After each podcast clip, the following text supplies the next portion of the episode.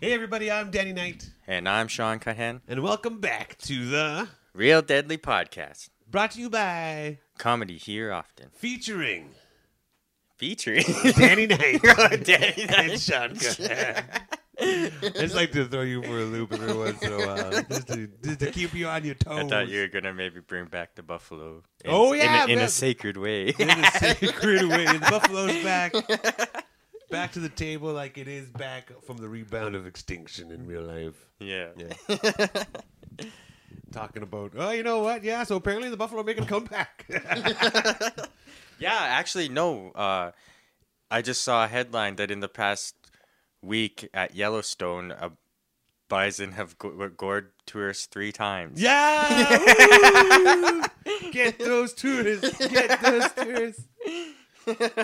See, like, that's the only way for land back to happen from an indigenous person, if you want to be violent about it, to, like, turn into a buffalo, gore some tourists, and say, stay off my land!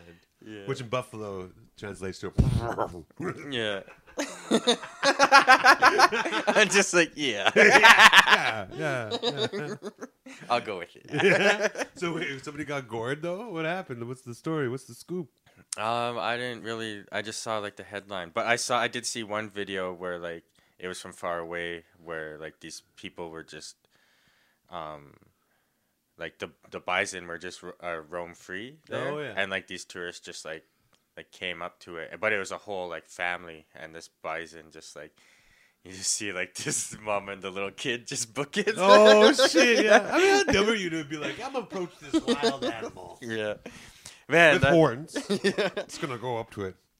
It reminds me, like, holy cow! Like, I was like nervous for my mom and my brother this one time when we were in Banff, because like it was like around like. They had like these real scary posters in the like bathrooms of like, bears, watch out. And like the bears were like these old like 70s style cartoon or like comic book. Yeah. Just looking real scary. And but this one time there was like this huge moose and it was just in the forest. And my mom and my brother were just like approaching it, like hiding behind trees and like getting close to it. And I was just like... What are you guys doing? Get out! You're gonna get eaten. Yeah. Or moose? I don't know. They don't eat people, but they'll get charged, and then you get gored. Yeah. I had a similar moment like that.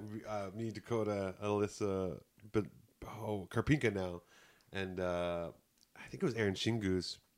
We were touring this show around this youth show around, and we're driving. I don't know. It must have been like. Some northern, like Flin Flon to here or like Alacross to somewhere. But we were up north and then there's this bear just on the side of the road and Dakota was driving and she just stops the car. She's like, guys, there's a bear. And I was like, oh my God, no, don't go talk to the bear. She's like, I'm going to go talk to the bear. And I'm like, oh, I'm staying in the car. And then she gets out of the car and like starts to try to be friends with this wild animal. Yeah. Luckily, nothing happened, but that was she's crazy sometimes. She's also going to be crazy famous in like a matter of moments too. So oh yeah. Yeah, shout out to Dakota Ray. Doing big tangs. Yeah, that just got announced that she has a sitcom coming out on CTV too. Huge. Yeah. She was like a punch-up writer. Now she's like a main focal point. Yeah. Hell yeah, dude. Hell yeah. Oh, good coffee. Drinking my coffee. Man, so we saw CBC Debaters the other week. We did see the Debaters in the flesh. Yeah. Yeah. Miles Morrison was super cute. Yeah. That was funny. Like, would she bring up when Kathy McGee paraded them out as their sexy farmhand? Mm-hmm. I was loving it, but I'm like, they're not. No one who's listening to this is going to know the joke, right? You're not going to see Miles in the hat and the plaid. I was like, Miles is not even a farm boy. He's like straight up city boy who's scared of the outside. Yeah, that was funny. Like.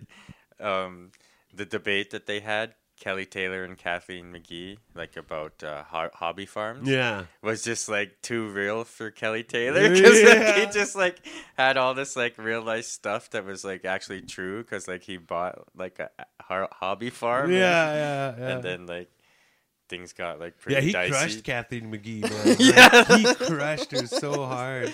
It almost felt like, and I'm not trying to throw shade, but it just felt like one of those times when you see somebody who didn't do their homework versus somebody who did do their homework. You know what I mean? Like, well, I think that the subject material was just like super easy for Kelly, you know, like because it was like his life, you know? Yeah, I know. But I mean, just the stuff that like Kathy McGee was bringing up was just very like, it sounded like very first drafty. Oh, yeah. These are my three ideas I have and I'm just going to run with them. No offense to her. She's super funny. She did well, but like it just, in comparison to Kelly, it just felt like somebody who didn't do their homework. Yeah. But yeah, that was crazy. There was like 5 debates in the whole cool. night.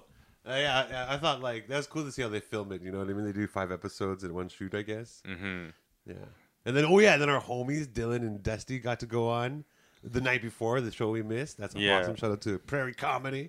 Mm-hmm. These guys are kicking the butthole. Man, I wish I remember that one lady's name that was on.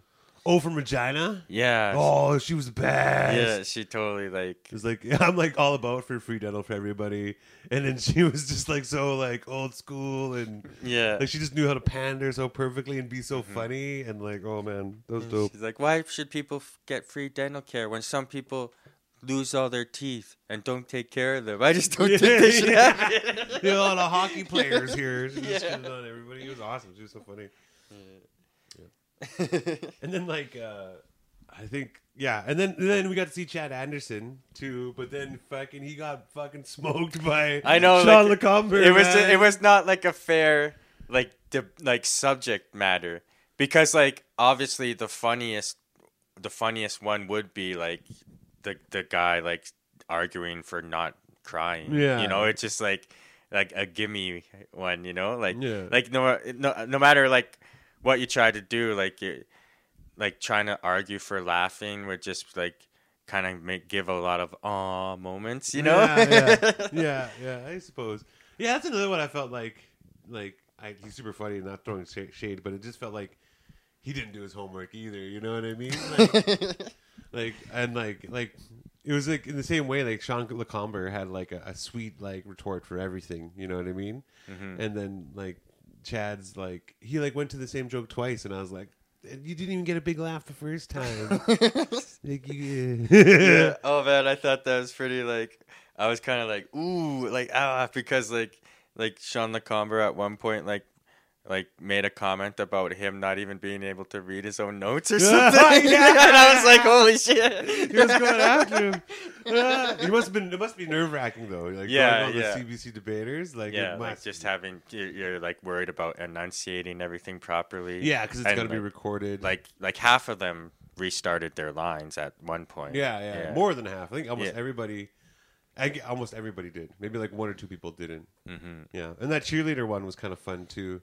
Oh, but then that also it just maybe some people are just master debaters because that maybe Kelly Taylor's a master debater, maybe Sean LaComber's a master debater, and that one lady who argued against the cheerleading thing. Oh yeah, she sounded way more prepared. Except like the person who was fighting for cheerleaders was like, I'm just gonna dress up and then do my cheers and then that's gonna be good enough. But like it really like it was kind of funny, but I don't know. I think the novelty wore off a little bit. Oh yeah. Man, wasn't it kind of like there was like that moment that was kind of like just the epitome of like comics laughing at other comics in the back of the room. Oh, because like you know like Kathleen McGee and Sean LaComber like have a podcast together, right?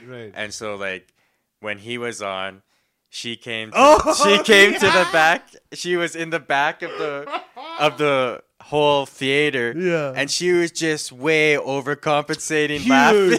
She'd be like, nobody crying. She'd be like, I love Kathy McGee. She's so funny. I kept seeing charming people, in person. I kept seeing people like turn and look behind them. That's how I felt, dude. Like but I couldn't turn and look because I didn't want to see who was rooting the show for me. Yeah. Like I love Kathy McGee, but like. Man, yeah, that like I was trying to get into it, but like the way she was laughing, like no offense, but it sounded so fake and so phony, dude. And it was like taking me out of the moment of the debaters. Yeah, and it's like just Laugh like an old person. I think she even like laughed at just the way he said like hello or something. Mm-hmm. Like he said hello all awkwardly, and then she was in the back.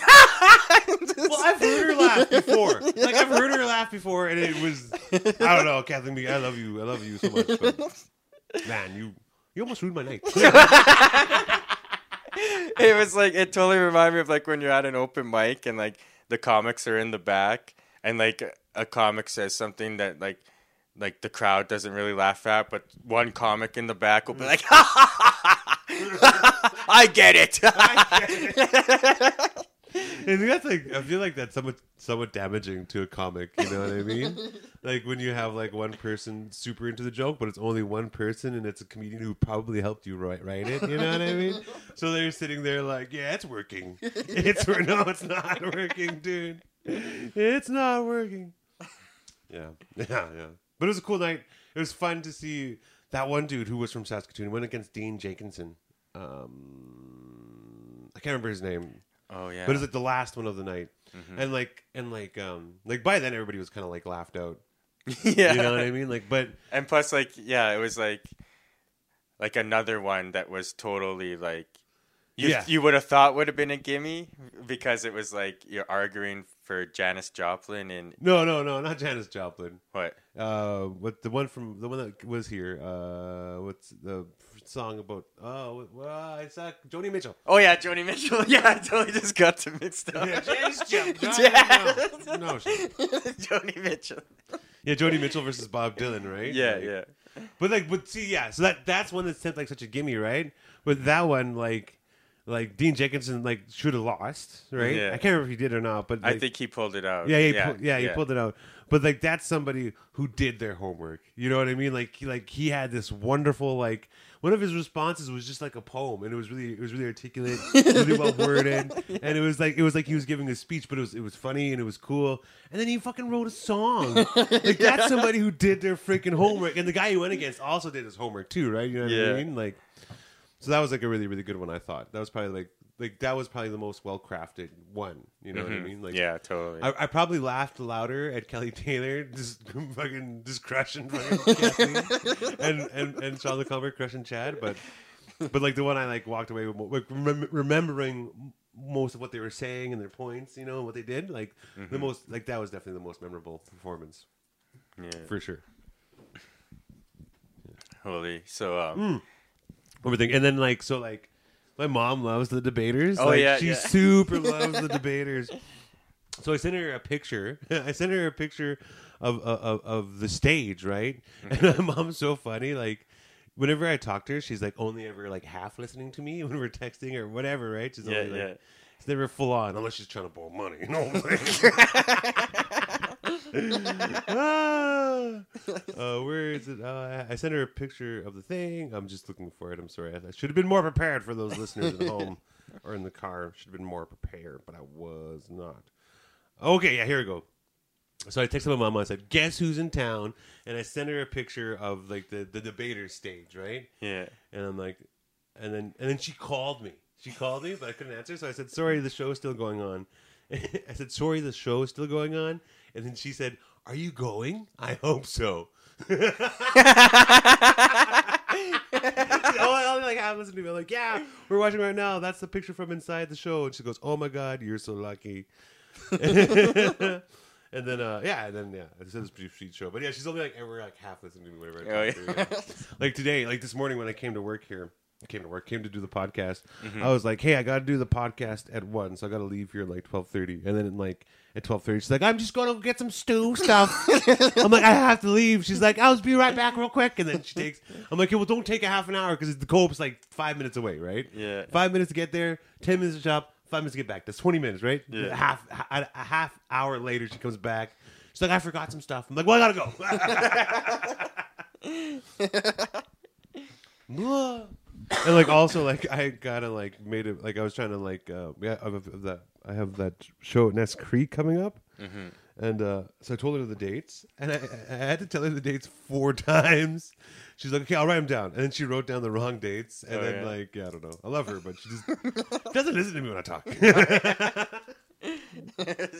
You're You're still her little boy. It's still, yeah. It's like, well, it's the thing that happens when you're a parent, right? Like, mm-hmm. like when you're a parent and you raise a kid, like when they're a baby, depending on how you're gonna be a parent. Like sometimes you like there's a cry it out method or whatever. When they're being a brat, you ignore them or whatever. There's different things you can do, right? Mm-hmm. So you kind of train yourself to like tune out your kid. Yeah. So I think and like I noticed it with me sometimes. Lucian will be talking to me and I'll be listening to him, but then I'll just tune him out looking right in his eyeballs. And then I have to like, wait, stop, say it again. So it's like my mom probably like just has that with me, you know. She'll ask me a question and then she'll just wander off somewhere else. Oh yeah. Tune me out. Man. Speaking of tuning out. No, I'm just kidding. Beautiful segue. Yeah. No, man, I had like a couple like over the past 2 months, I had like two different Yuck Yucks gigs. Yeah. Like one was just like a little guest spot and then one was a host. Ooh. But, oh man, when I was doing the host one, it was like, I was just, or no, it was the guest spot one. And I was going there and it was William Hannigan and this other guy. Mm-hmm. And when I was like, I got to the venue and stuff and, all of a sudden, I was getting these messages from my buddy Raj. Yeah, okay. And he was just like... Roger. Yeah. This is going to be great. Yeah. I can't wait. So he was just like, what are you doing? And he was just like, I could tell he was just like on one, you know, like just like in like a party mode. Yeah. And I was like, oh, shit. I was like telling him like I was about to do the show, but then I was like, oh, no, yeah, don't come. I was like, don't come to the show. Because then he was like, no, I'm coming. Where is it? And he's like, it's at Finn's, right? And I was like, yeah, sure. Yeah, but I was just like, not saying anything. He's like, it's at Finn's, right? It's at Finn's. He's like, I'm coming. And I was like, no, dude, don't come. Like, the last time he came to a show, he just like was talking so loud and like pissing people off. And then so this is a Yuck Yucks gig. And I'm just like, oh, God damn it. And then I was just like, man, just please don't come. Like, I texted him, like, just don't come. Just leave me alone, man. Just leave me alone. And then he's like, no, man, you saying that is just making me come more. And I'm like, no, man, please. Like, I'm just like, please, just don't come. Please. Why do people like that, you know? Yeah. And then so, like, I just start ignoring. It's, like, beyond not being able to take a hint. Because you're just spelling it out from, no, this is a challenge. Yeah. Like, what's going through his brain? Like, I'm going to come there. I'm going to laugh so hard. And Sean's going to be like, oh, I'm sorry. I told you not to come. Yeah. And then, not going to happen. So, like, I start ignoring the messages and start trying to concentrate on my, like, set because mm-hmm. I'm, like, about to go up and I'm just doing, like, a 10-minute guest spot. And then I go up and I'm doing my time. And then I'm, like, on my, like, second last joke or so. Oh, no. And I just see the fucking, in the back of the room, the silhouette of Roger come in. And he like goes to the swoops in like a Ray from Lord of the Rings. And he like actually like pays his own way in. Oh, yeah. He's got money now. Okay. Okay. And then I just see him like kind of standing at the back, and I'm just like trying to like at one point, I kind of, like, almost, like, stumbled on my words because I, like, was so, just... Yeah. Yeah, so. You just look at the back and Slender Man in the form of Roger. Oh, no, he's here. He was supposed to go to Finn's. Yeah. Roger walked into Finn's. Hey, I think there's, like, a comedy show going on. Where's the comedy show? My friend's in there. He's hosting. He wants me to come. Yeah. Oh, it's downstairs. Oh, downstairs. Thank you. Yeah. So then I get off the stage and I just kind of like go sit at the corner table where the comedians sit. Yeah. And I'm just kind of sitting there and I'm just like look over and I see him by the bar and I'm just like kind of like, oh, damn it. I'm just kind of like ignoring him. But then I can hear him talking loud. Oh, no. And I look over, and I just see the bartender, like, passing him, like, a whole bunch of clumps of paper towel. And he's like, I'm sorry, man. And then I just see him like put like the paper towel on his face. What is he doing? What is happening right now? And then why do you need toilet paper towel on your face? And then so I like, I'm just like, what the hell? And then I just like get up and go towards him, and I'm like, man, what's going on? What are you doing? And he's like, holy shit, I wiped out bike in here. How do you wipe out?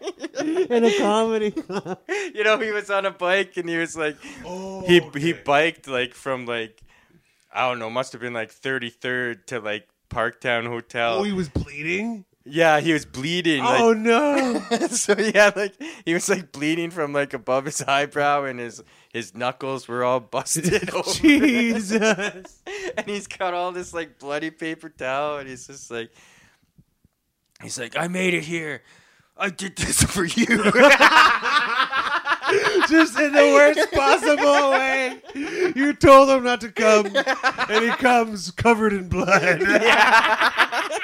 I did this for you. I bleed for you, Sean.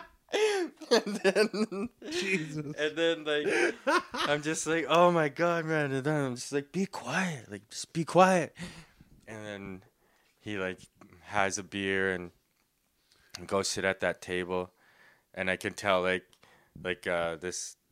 headliner, William, is like just kind of like probably annoyed or just feeling awkward by our presence, because like I'm just like be quiet, like just like going like that, and he's like, I'm sorry, man. I'm sorry. I came here for you, bro. And I'm just like, just be quiet or just shut up. Just shut up. It's like, bro, just listen to me.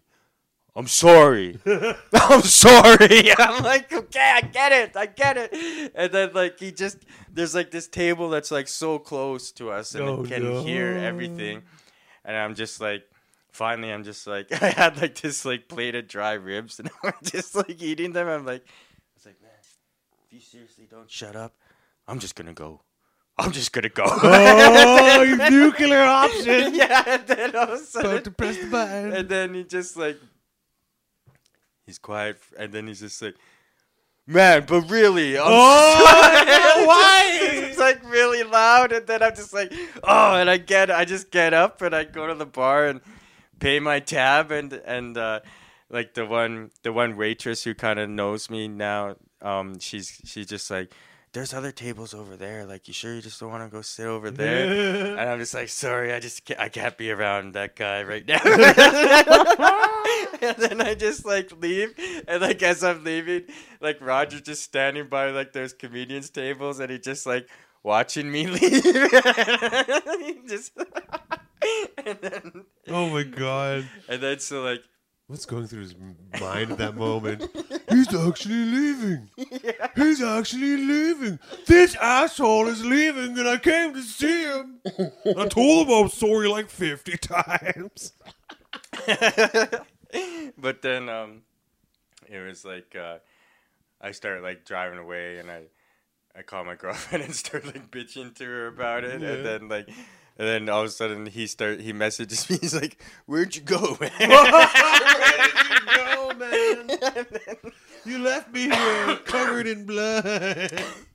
And then, like, to top it off, like later on, I guess so a bunch of comedians like went to the show near the end of it. Yeah. So like all of a sudden he like texts me like selfies with Matthew Murray, selfies with Bazawey and Bonzel, and like in the Matthew Murray one, like he just looks like he doesn't want to be there. Yeah. And then like I remember after the next day, I see Bazawey, and I was like, yeah. So Roger, you guys showed up to Yuck Yucks and ran into Roger, and then he was like, yeah, and I was like, what was he saying about me? And then he's just like, oh, he was just like, oh, I think Sean doesn't want to be my friend anymore. I was just like, oh, damn it, that damn guy. That damn guy. not only ruined your day and then starts talking shit about you. Yeah. But it's like all Roger's fault, unfortunately. I think you still do want to be his friend, but it's like, just don't be a weirdo, Roger. Just listen to the words that are coming out of my mouth, man. Yeah. That's crazy. Yeah, but then like another like funny incident was like it's not funny because like I took Roger out to Lindsay's concert last weekend. Oh, okay, yeah. You keep leading him on, Sean.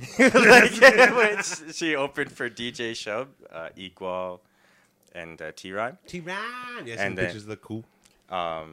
So I brought Roger. I wanted to, like, get him out because, like, he had to put his dog down this week. Oh, no. Yeah, okay, yeah. Like, so, you got to be there. Yeah, and so, like, we take him out. But, like, it was funny because... while we were out, like, Armand showed up too. And he's just like we're like, Roger was looking kind of like grumpy at first and everything. And then Armand's there and he's like, bro, it's good to see you. And then Armand just like goes, grabs himself every time he grabbed himself a drink, he brought Roger one too. Oh no, he's feeding the beast. Yeah.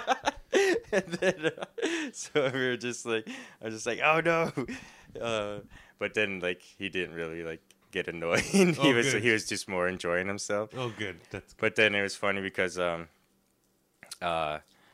we had supper with my parents like that weekend, and Lindsay was like, oh yeah, I got to meet Sean's bestie, Roger. Yeah! And then my family just all starts laughing. And then she's like, what? And then they proceed to like tell the craziest stories of like me and Roger's like battles when we were drunk. Shit. For like, they went on for like almost an hour of just like telling her these crazy stories of like me and Roger. And there was just like, stories I forgot, you know? Like, yeah, like yeah, there was, like, this one time, like, he was over at my place, and we were drinking, but then when he got, like, the idea to use the hot tub, and this was, like, when we, like, had like, a working hot tub, and he goes outside, like, with no towel, and just jumps in the hot tub, and like we're like all annoyed at him. Then like he comes in, and then he just starts standing in the living room like just dripping water. And then like I remember I got so mad, I was like, oh damn it, you idiot. And like I opened the door and like I took him and just threw him off the deck. And he was like so wet that he just was like, he like slid on the grass. Oh. And then like my dad was just mad at me too. He was like, what are you doing? Don't treat your friends like that. Yeah. But oh man, it was just like such like a turn, because like Lindsay was just like, oh yeah, like I met Sean's bestie, and then like my whole family just like just like Jesus. Laughing about it. But yeah. It's a good time. Yeah, it makes you wonder, like, the shit you've been through. Shit you've been through, man. Yeah, I try to keep my arm's length away from Roger, dude. For a while there, you took me around to see him a couple times, and he was, like, messaging me, like, every week with something or other. Hey, bro, can you come pick me up? Hey, bro, you got $20? Hey, bro. Oh, yeah. Just ignored him. I already have enough people like that in my life already. I don't need more. You know what I mean? I have enough of that. Oh, Raj. Oh, Roger D. So you know, like how people like get really mad about like Amber Alerts when they happen, like. Like oh, you mean those heartless people? Yeah, like souls? Yeah, like they actually like get really mad. And, my phone made a beepy sound and it scared the shit out of me. Yeah, how dare you? How dare you involve me in somebody in a positive way to try to save somebody's life? How dare you? Yeah, but I was thinking like, man, why doesn't anyone complain about like the other alerts that you get? Like they're mad about like trying to save like a young kid, but there's like alerts about like someone on the loose in an area, and it doesn't tell you like what area. Oh, okay. You know? Yeah, yeah. Or then like I was coming back on the highway the other day, and in between Saskatoon and Regina, all of a sudden I got like a beep, beep, beep. And I look at it, and it said tornado warning. What? And it was like for this mobile area, and it was like, if you see anything, make sure you seek shelter immediately. And is that out by Pike Lake, kind of? No, I was more like, this was probably like before or after Lumsden. Okay. Yeah, and I looked up at the clouds, and like, none of the clouds like looked really like bad at all, serious, you know. but then yeah. So then I ended up like making a new joke about it, and it actually went good at open mic. Yeah, yeah. Yeah. But I was just like, just trying to say like that like I got so paranoid from the tornado warning that I went and hid out in a culvert pipe for the night, and I made friends with a little gopher family, you know.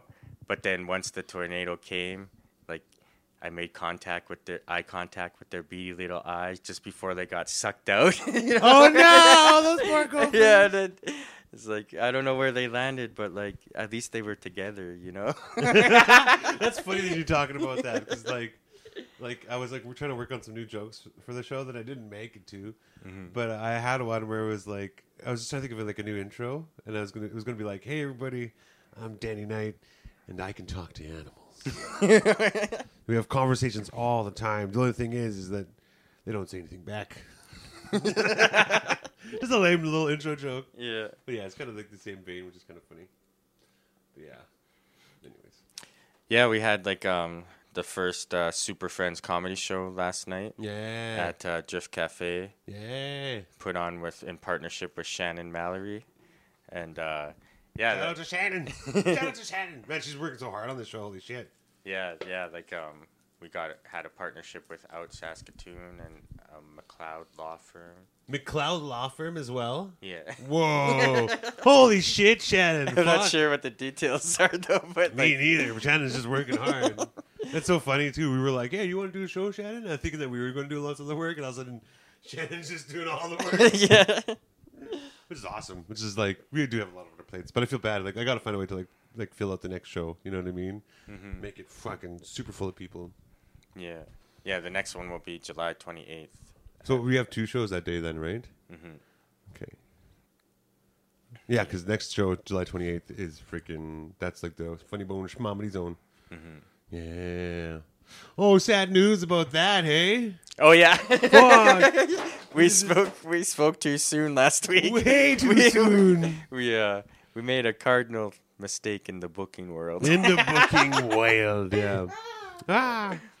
We were so excited though. Yeah. I didn't even know he had an agent. Yeah. So sadly, yeah, Sean, just break it down. Like last week we had this awesome thing. Emery Burning Grass is going to come down to do the Funny Bone Chimamity Zone at the Fringe. I haven't got him to cut a video promo for it. Oh, and yeah, then, yeah.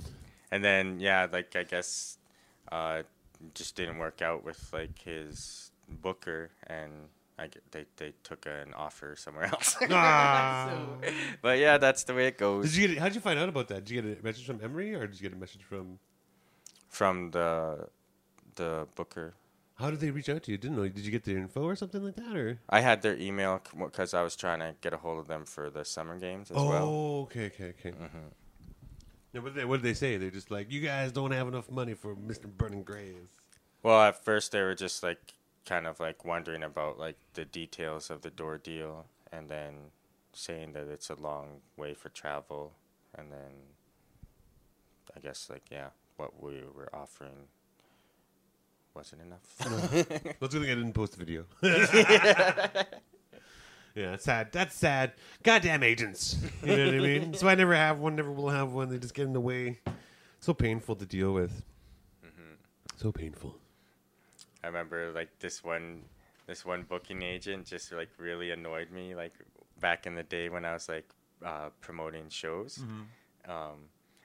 It was like this incident happened where like at the end of the show, because I had like had to give a local this guarantee, it messed with like the final numbers that I had that compared to like what this guy had on his spreadsheet. Right. And then they made like such a huge deal about it, and they were like all yelling around about it. And then I gave them their money, but then the booking agent, he emailed me and he's like, what the hell happened at that show? The guys were complaining about something at the end, and he's like, you sound completely inept of putting on a show. And I was Jesus. Like, what the fuck? And I remember I was just like so annoyed like with the word inept. And yeah. I was like, oh, you motherfucker. And then like, I remember he actually like had the nerve to like message me and after that and be like, hey, I got this band coming through. Would you want to do a show? Wow. Yeah. And I just like totally ignored it. But, you sound totally inept at being a good person, you fucking asshole. Yeah. Get off of my show. Get off. This is the Sean show. Sean show. Yeah. Agents are just fucking assholes, man. Like they don't even like... Losers, man. Like I don't know. I never heard like a good story of an agent. Like, hey, we bucked this person with the agent, and it was amazing. It's always like this fucking agent wants all this fucking stupid bullshit, and like I can't even remember. Like this one time, like when I was working at GT&T, I can't remember who, like the specifics of it, but we had found this actor. We talked to them. They were super like into doing the thing. We talked about it being under what they were supposed to be paid. And mm-hmm. then their agent called us and just canceled the whole thing, and then yeah, it just was sad. Oh yeah, it was just sad. Sad. I remember like it used to be funny like because when I worked with like the like hardcore bands that would just like travel for only like $200, and like they'd have like a little deal where they'd be like plus meals or something, and then in brackets it would be like, no band spaghetti or something. Like I remember like that was like one memo I got was like they must have just like been used to people just trying to like feed them cheap spaghetti. Someone like it said no van spaghetti? Band spaghetti. Oh, okay. Like or something. Yeah, no band spaghetti. Here's your meal. We made this in the van. This is good for the bands. Crazy. Yeah, it's crazy. God damn. Man, I have like, I had like a really interesting message that was sent to me this past week. Yeah. That it was because my article was like reshared. Right. It was that's that settler one. Yeah. The So You Think You're a Settler article. Mm-hmm. They reshared it because of like Indigenous Peoples Month or something. Nice. And so then I got this message, and it actually ended up being from like one of the guys that was on the same shift when my brother passed away. Mm. And so it was like really trippy. I hadn't like heard from him like pretty much like since the funeral, and like he mentioned that he had spoken at the funeral. Ooh. And then but then like he told me that like he like really liked the article, but like he just wanted me to know that me and my family to know that like in the short time that he knew my brother, it like helped like change his views of on like Indigenous people. Oh shit! Yeah, and like he and I guess like even like being like seeing the funeral and stuff, because we did like a lot of traditional stuff. Yeah, and then he mentioned that like he ended up like actually kind of like changing his career path after, like kind of after that incident. Like he got more into like youth outreach working. Whoa. And like he worked in North Battleford, and then like in I guess he was trying to make some positive changes, and like he ended up like getting fired. Oh no! Yeah, instead of like just going by the book. Yeah, that happens. You hear about that sometimes. Yeah. And then, he ended up doing like working for like emergency response unit for like around like the Cut Knife area. Oh. Mm-hmm. And then so then he told me like in just like a huge coincidence, his first call was actually to a family on that. A family of five in a rollover on Little Pine Reserve. Whoa. Yeah. And so like when he responded to that, like it just like it clicked with him that he knew Chris had roots in Little Pine. And so like he said, like he just thought of Chris, and that like helped him like help these people, you know, and then He kind of like in his mind, he kind of like told himself like maybe this could be a relative of his. So he like kind of like was treating them with extra care and stuff like that. And so yeah, then that was like after that, like that that whole incident like really affected him. And like I guess like sometimes he still like, since he's in the area, he actually like goes to the reserve and visits the grave as well. Whoa. Yeah. Intense, man. Yeah. So I was just like, it was just like, it was pretty like yeah, just like kind of like whoa, that message came to me while I was like working at Kiaro. You know, shit. And I was just like in the back, and I was just kind of like, holy shit, like just like kind of sitting there beside myself, like damn, like, and like it was just like wild, like just like, cause like I remember like my brother didn't even work at that plant very long. Like like one of the last times that I was talking to him, like he was waiting to get his first paycheck still. Whoa. Yeah. So like in that short amount of time, like he had like this huge impact, this profound impact. Yeah. Yeah. And like I remember what this guy said at the funeral too, was that like at the end of the day, they'd all be like dirty and covered in flour and tired, but like Chris like would like cheer them up just by like making it seem funny that they were covered in flour, you know, like he would like liked it, like liked being dirty and stuff, you know, and so like he like kind of like lightened the mood for them and stuff like that. And that kind of like, I always remembered that, because like that totally was just how my brother was. Like he was the type of guy to smile when he was dirty, you know. Like, like so, yeah. It was like, and yeah, just to like hear like the impact that it had on this guy's life was just like intense. And then like I ended up like telling my family that at like a family supper, and it was pretty like. Pretty deep moment, you know, like because everyone was just like thinking about like the effect that he had on people. Yeah. You know? Yeah, that's huge, man. It's crazy, dude. Yeah, it's crazy. It's crazy that you said that. Like just in the short time of knowing him, that he kind of changed his perspective on Indigenous people. Mm-hmm. Like it just kind of like made me think of your dad. And all the articles that he writes, and all the people that read them, and maybe that same thing kind of happened, you know, where they changed their perspective. Yeah.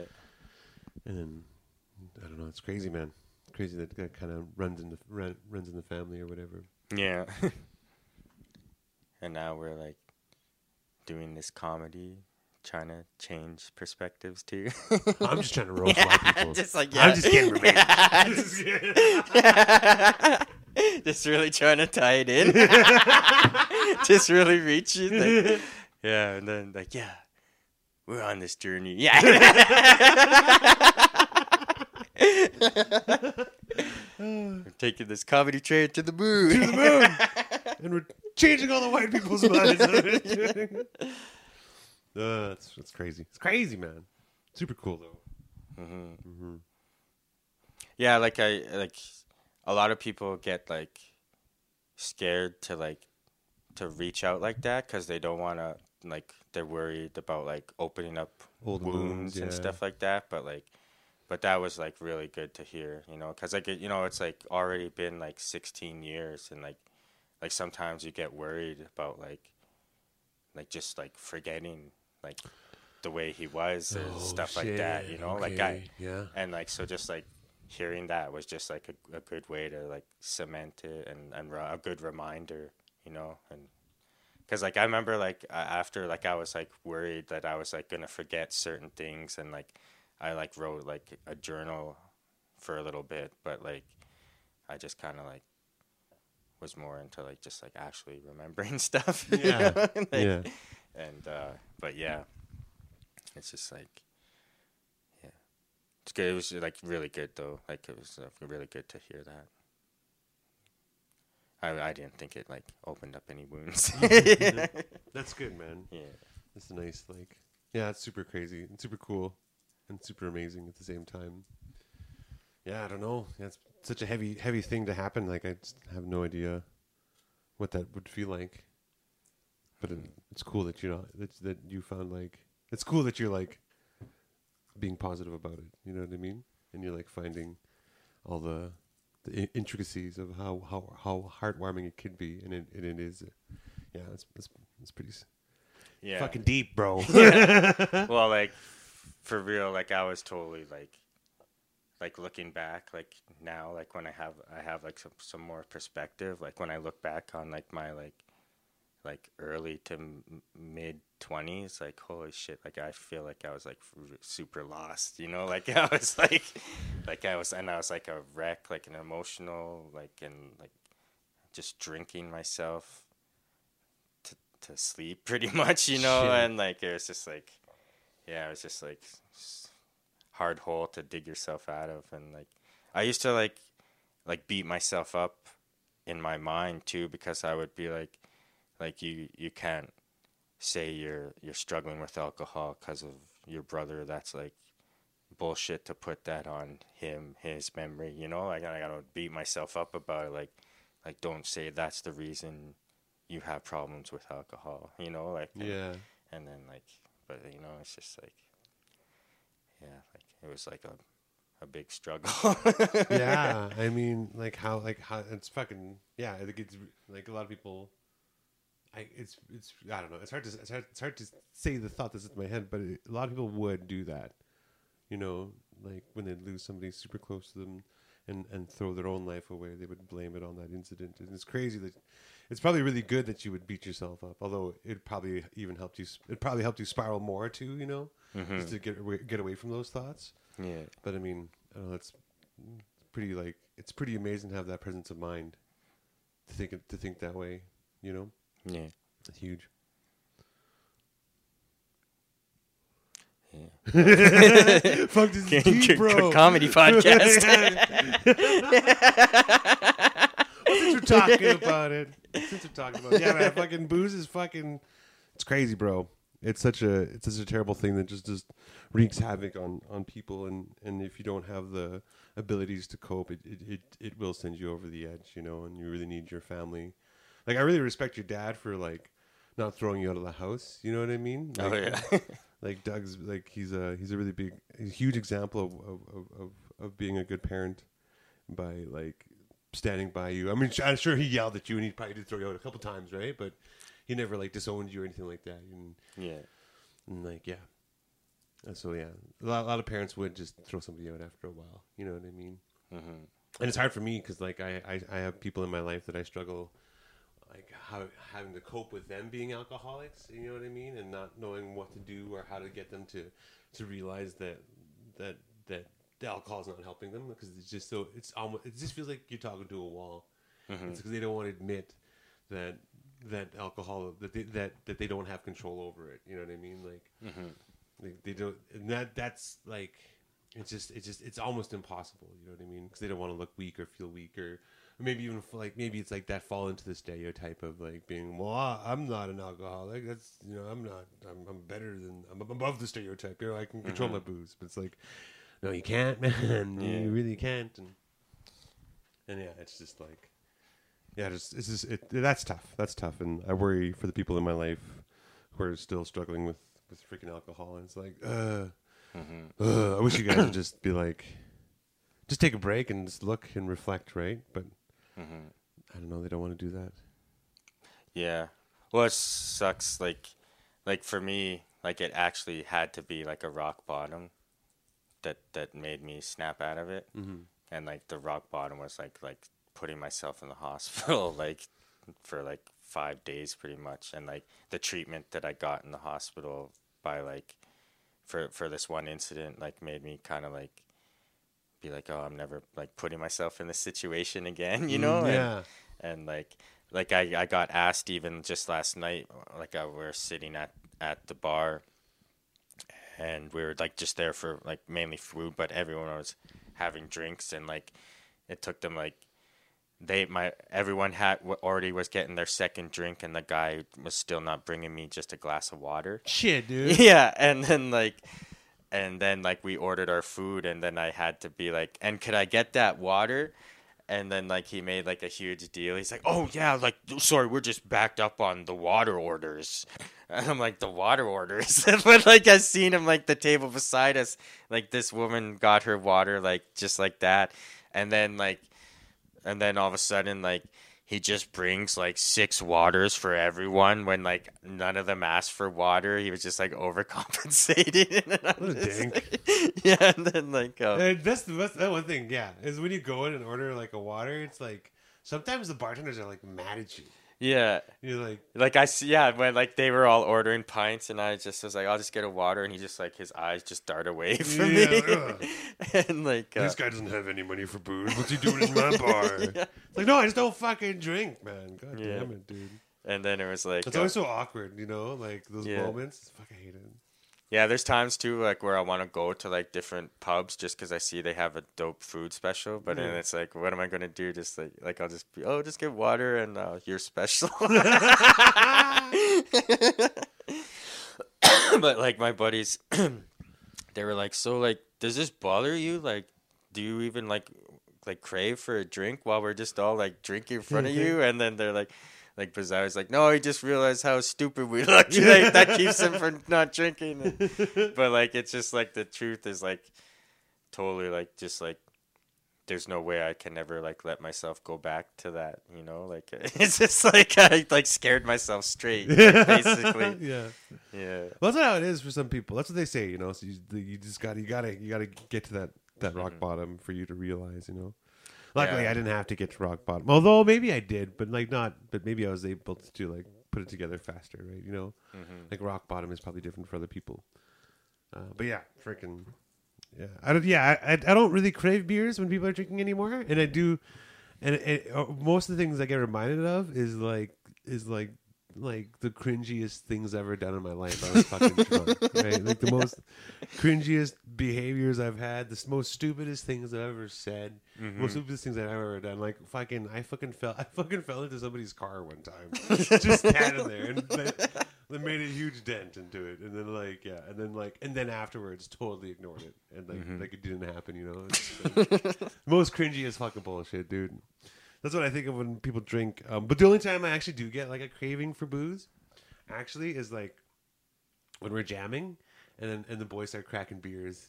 Then I just got like you know, positive vibes, like, oh yeah, getting drunk at jam, bro. But that's the only time I really have a craving.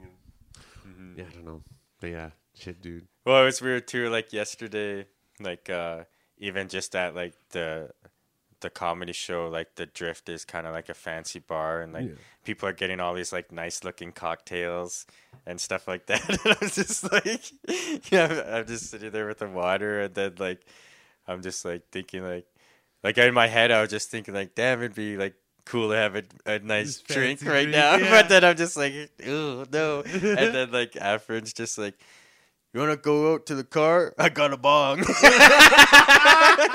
I just got the car bong? Yeah. What a guy. You guys are insane, dude. How do you just have a bong with you, guy? A bong with Jesus. Oh, that's funny, dude. Oh, Jesus. Yeah, I was like, that's funny you say fancy drinks. Like there's like this person on YouTube. He's like called the Tipsy Bartender. I don't know. Oh yeah, I've seen that. Yeah, I always watch his videos. Like he just makes these insane like 3 foot tall drinks, and he's all by himself, and he's like, "Whoa!" And I was like watching, but the more I realize he like looks dead inside making these videos. Oh yeah. Like it just you when you do a YouTube video, sure you put a character on, but it seems like he's just like. Dead inside. Oh yeah, going through the motions of being super fun. Like there's those ones where he just like empties bottles into a cooler and stuff like that.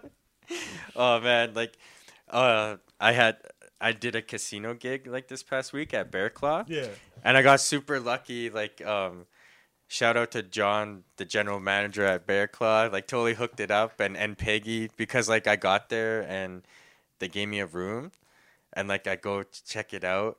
Like I go and I open the door and the room was like huge. And then I was like, "Whoa, this is the suite." And then like I go look and then it had the jacuzzi tub. Oh, shit. Yeah. So yeah, it was like pretty dope. And then like, but yeah, just like sticking on like the topic. Like I was like watching cable, and on like.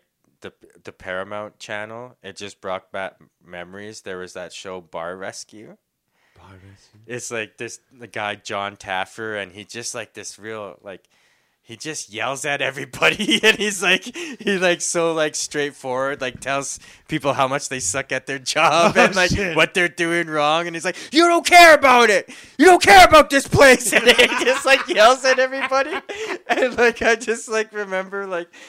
There used to be marathons of that show, like on like Sundays, and I used to have the worst memories of just being like dead hungover on Sundays and like flipping through channel and leaving it on there and like just watching the Bar Rescue show, and like I'm like hungover and they're like making these like really nice like cocktails and stuff, and I'm just like making myself suffer by like watching it, just be like just for bad.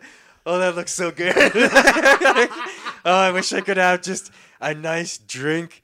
But no, I gotta, like, down a Mickey. Why can't you just have a simple cocktail like these people do? You know, just, like, suffering. Oh, jeez. And, like, that guy yelling, too, on the show would just make me jump. I'm like, ah! Oh, shit, dude. Fucking shit. The booze. Get off the booze if you can, please. That's the message. That's the message. So there was one thing we didn't talk about last podcast that we meant to talk about. Mm-hmm. And we're nearing the end of our hour here. Maybe we should talk about it. But maybe we shouldn't. But some shit was going down in the Indigenous comedy airwaves. Or airspace. Oh, yeah. Yeah, yeah. Do you want to get into this? You want to open this can of worms? This is a huge can of worms. This is like Pandora's box, baby. We're about to open it up, pry it open, and just dig through the muck. Yeah. Okay, so, me and a whole bunch of comedians were like part of this like collective. Called Gotland. I wasn't a part of it, but I knew it was bullshit. And like, it was like it was started like during the pandemic, and so it was like pretty cool because like we're doing Zoom shows for like organizations, and we'd have like Indigenous comedians from all over the country and stuff like that. And then and like a lot of comedians were joining it. And then like when they started doing in-person shows, like I don't know if it was like a joke or something, but she started like putting like a token white guy on a show, and like yeah, that's all fine, whatever, you know. But then like all of a sudden she was like promoting this like Glenn Foster guy on their show, and he like. Just had like the cringiest joke about missing and murdered Indigenous women, and they were trying to make it look like a positive thing, and like the joke was like really bad, like he had deleted it off Facebook, but it stayed on his Instagram, and like I seen it, and he basically like he was the inclusivity hire on this show, and like this show was like it's kind of funny how like I see where like they're coming from by hiring a white person to be on the show, because like I see where that kind of like that seems like a good notion, because Indigenous people are kept on a bunch of spaces or whatever, right? And it's like you can't commit the same sins, right? Mm-hmm. But like, oh, you gotta know who you put on your show, you know? Yeah. And just continue. Yeah. So like this Glenn Foster guy, like he's like he's been in Canadian comedy for years, like and I think he's just like kind of trying to stay on. Like, just hold on to his last little bit of relevancy, you know? Because, like, so that, like, he's on this show and he goes to the crowd, yeah, I'm the surprise guest on this show. Like, I was really surprised. They tied me up and threw me in the back of the trunk to bring me here. And then he, like, leans down towards, like, women in the front and goes, you women know something about that, don't you? And it's like, what the hell? Like, just like super like just the worst joke, and just like super cringy, and just and yeah. So, but then like to make matters even worse, like it's one thing if like that guy himself was like trying to promote that clip, but then Gotland posted the clip themselves. And they, like, got backlash, and it was deleted, like, right away. But then, like, the way she responded. Why would you post that fucking clip? Yeah, dude? Like... It's, like, it's not even funny. Like okay, the subject matter is totally wrong. But, I mean, like, that's, like... That's, like, there's nothing humorous. Like, it's not... I'm not trying to be like... But, I mean, like, if you, like, look at the joke and look at like, what's supposed to be funny. And, like, if a joke's funny, there's funny things about it. But that's, like... But there's like there's no actual joke there. Yeah, it was just, I mean? It was totally like, it's just like, I was thrown in the back of the trunk, and you guys know about that, right? Like that's like, just like something to cause shock value. Was pretty much what that was. And then like, but like not, it was just, it doesn't seem clever either, right? You know what I mean? And the joke's got to be clever at least, in the very least. Mm-hmm.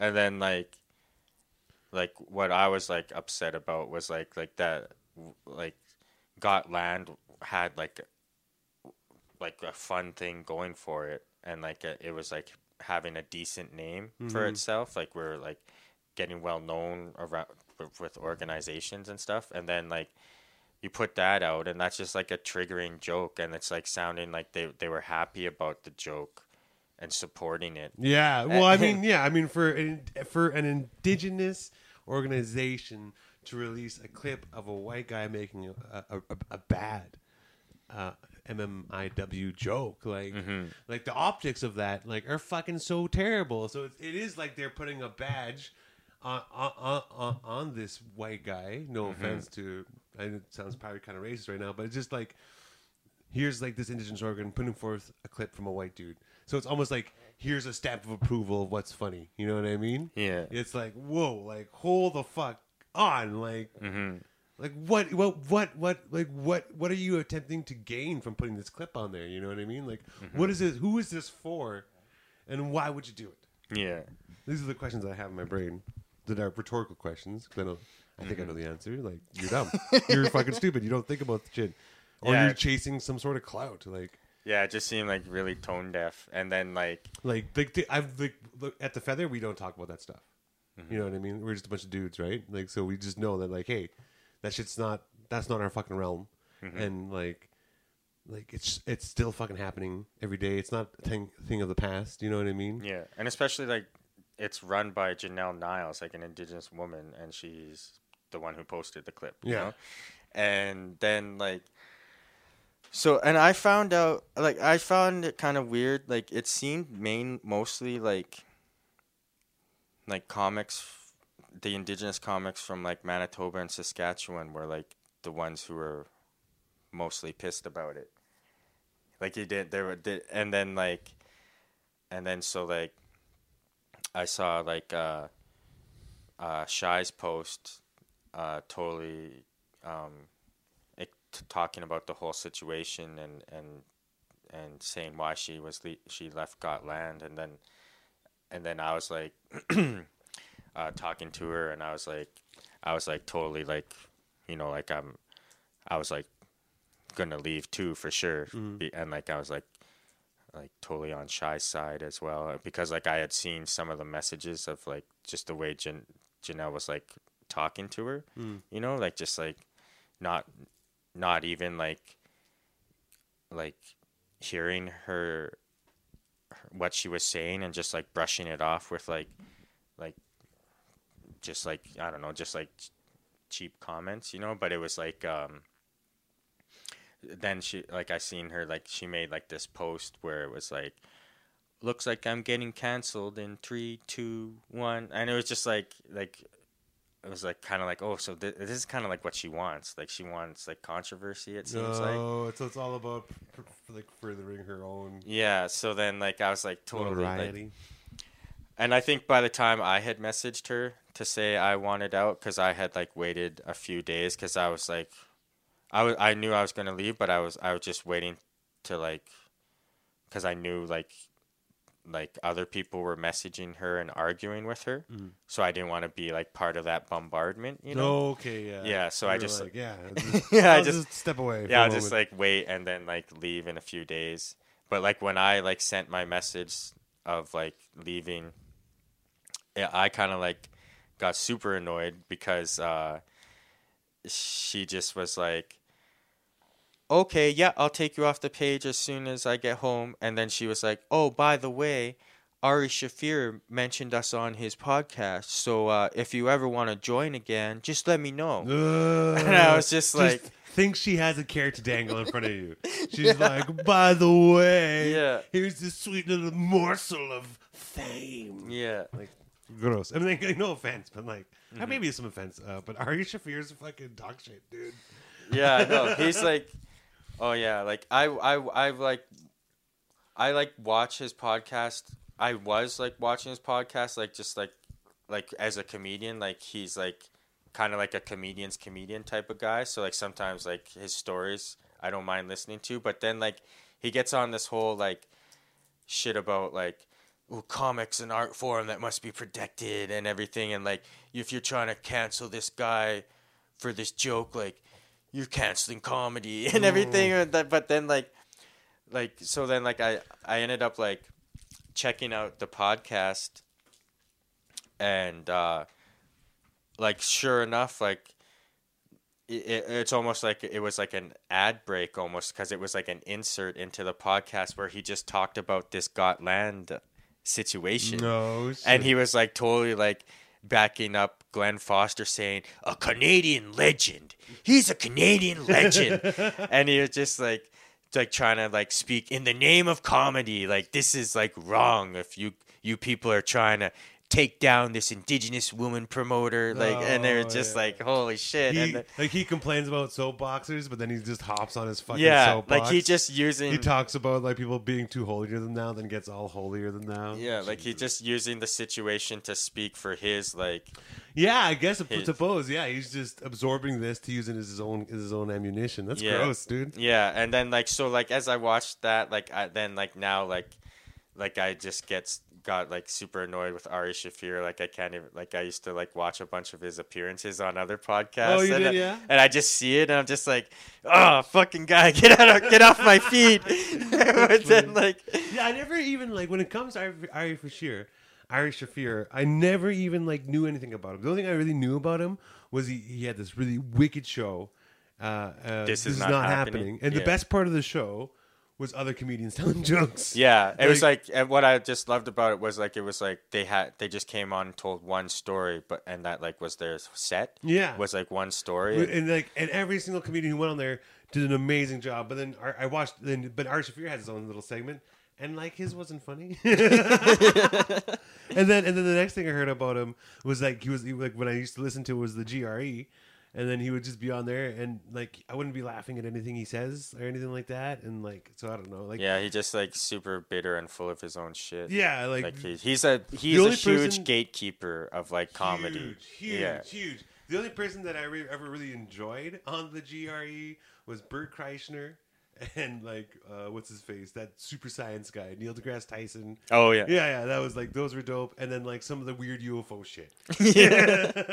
That's all I really enjoyed. And then when I started watching the episodes with Ari Shafir and Brian Callen and Brendan Schwab, I started to hate those guys. Yeah. And these guys suck, dude. Why are they?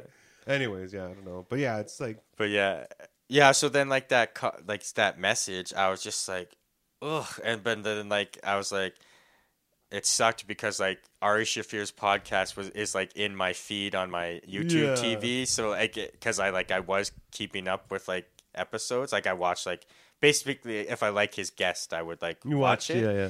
And then I was like, oh, damn it. And then I watched it, and then I messaged her after, and I was like, wow, that just solidifies that I don't want to be involved, because it's you care more about white praise than you do about your fellow indigenous comics. And and then I feel she I don't know, I must have been blocked or something, because I don't think that message got read. No, she probably just did the thing where you read it from your notifications. Yeah. Fuck this, fuck Sean Curran.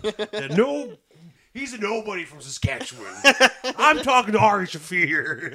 Yeah, but then it was super weird, and I ended up not even this incident. But then a couple incidences more happened the couple of weeks, and I was just I was kind of in my mind I was just blaming it all on Janelle, because then after that Rich Voss did a show in Winnipeg where he started getting mad at this table of indigenous people and told them to go back to their wigwam, and my god. Yeah, and he said hopefully you get pulled over for a DUI on your way home. Holy shit, a bunch of shit like that, and there was all this uproar over that.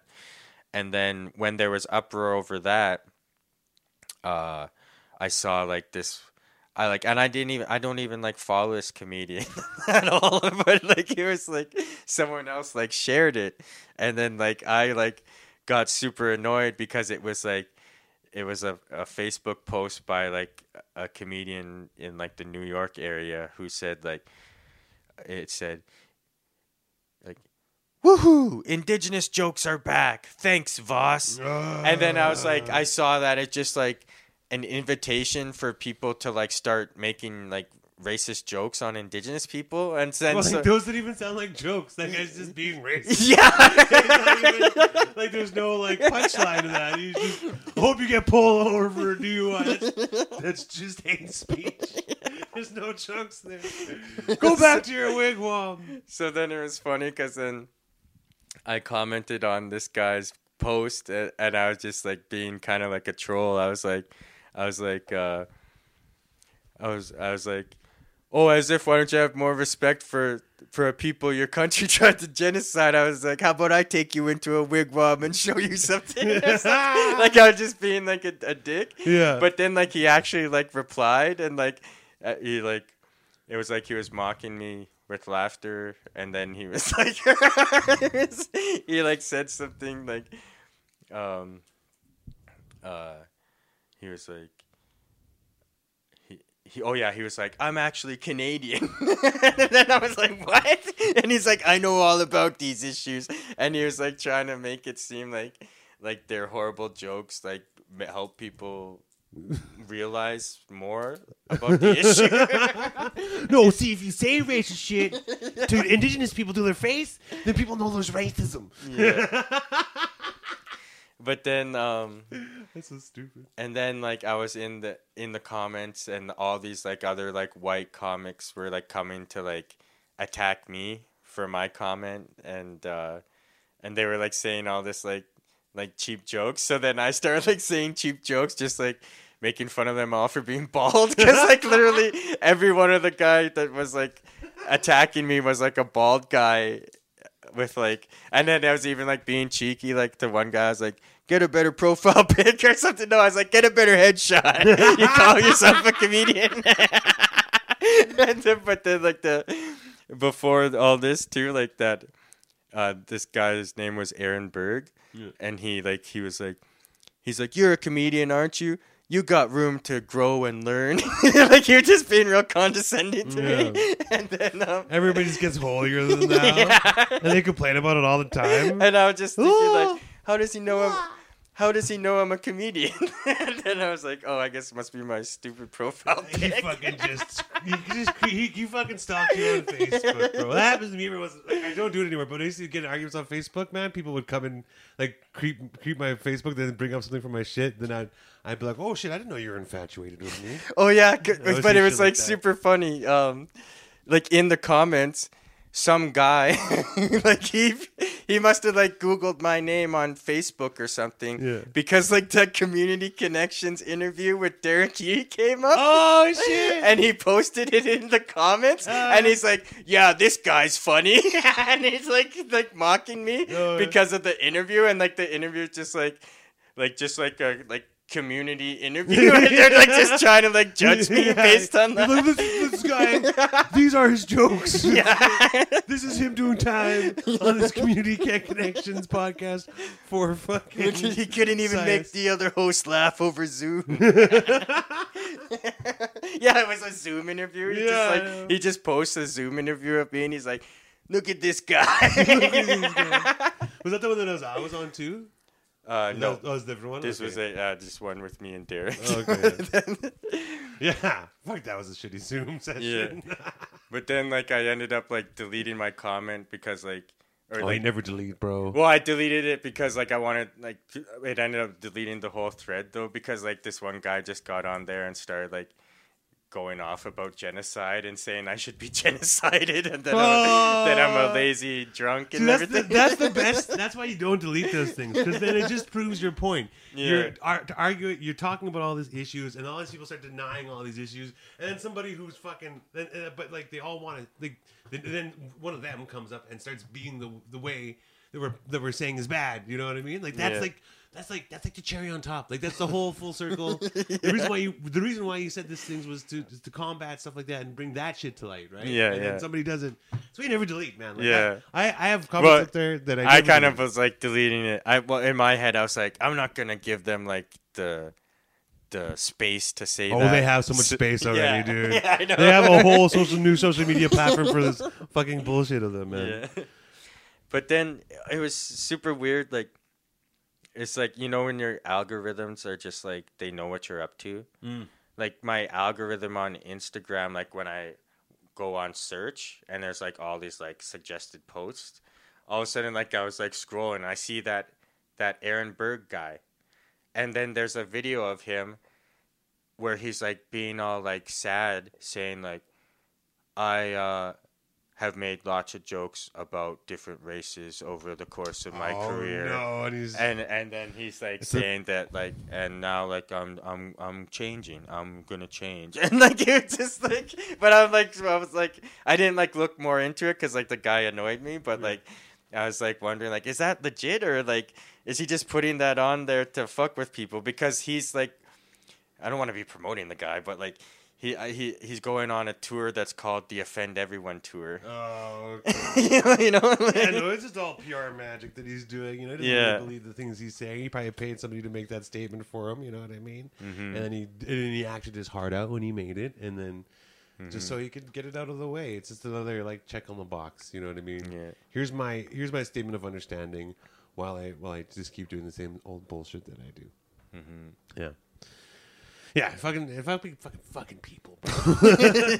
Well, fucking like it's funny. Two things. It's funny you talk about that the algorithm was listening or whatever. Yeah, yeah. So like I went and I got a Nashville chicken from fucking Burger King for the first time. So good. And then I got like 5 ads for it afterwards. But yeah, get the Nashville chicken from Burger King, bro. Oh, but hold on. I got one more shout out to do. So I was telling my friends about the Nashville chicken, right? And then my homie told me about the other Nashville. There's a better place in Saskatoon if you want some deadly fried chicken from like like from a person who's actually from Louisiana, the zip town. It's called Talaya's.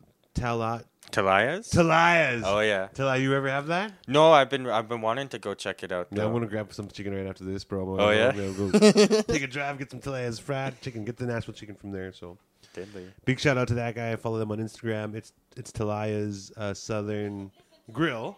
It's making sounds. But that is Talayah, Talaya, and then Southern Grill. So there's two S's on Southern. SS Southern Grill. Ooh. Yep. Is that for Stress Street? Oh, shit.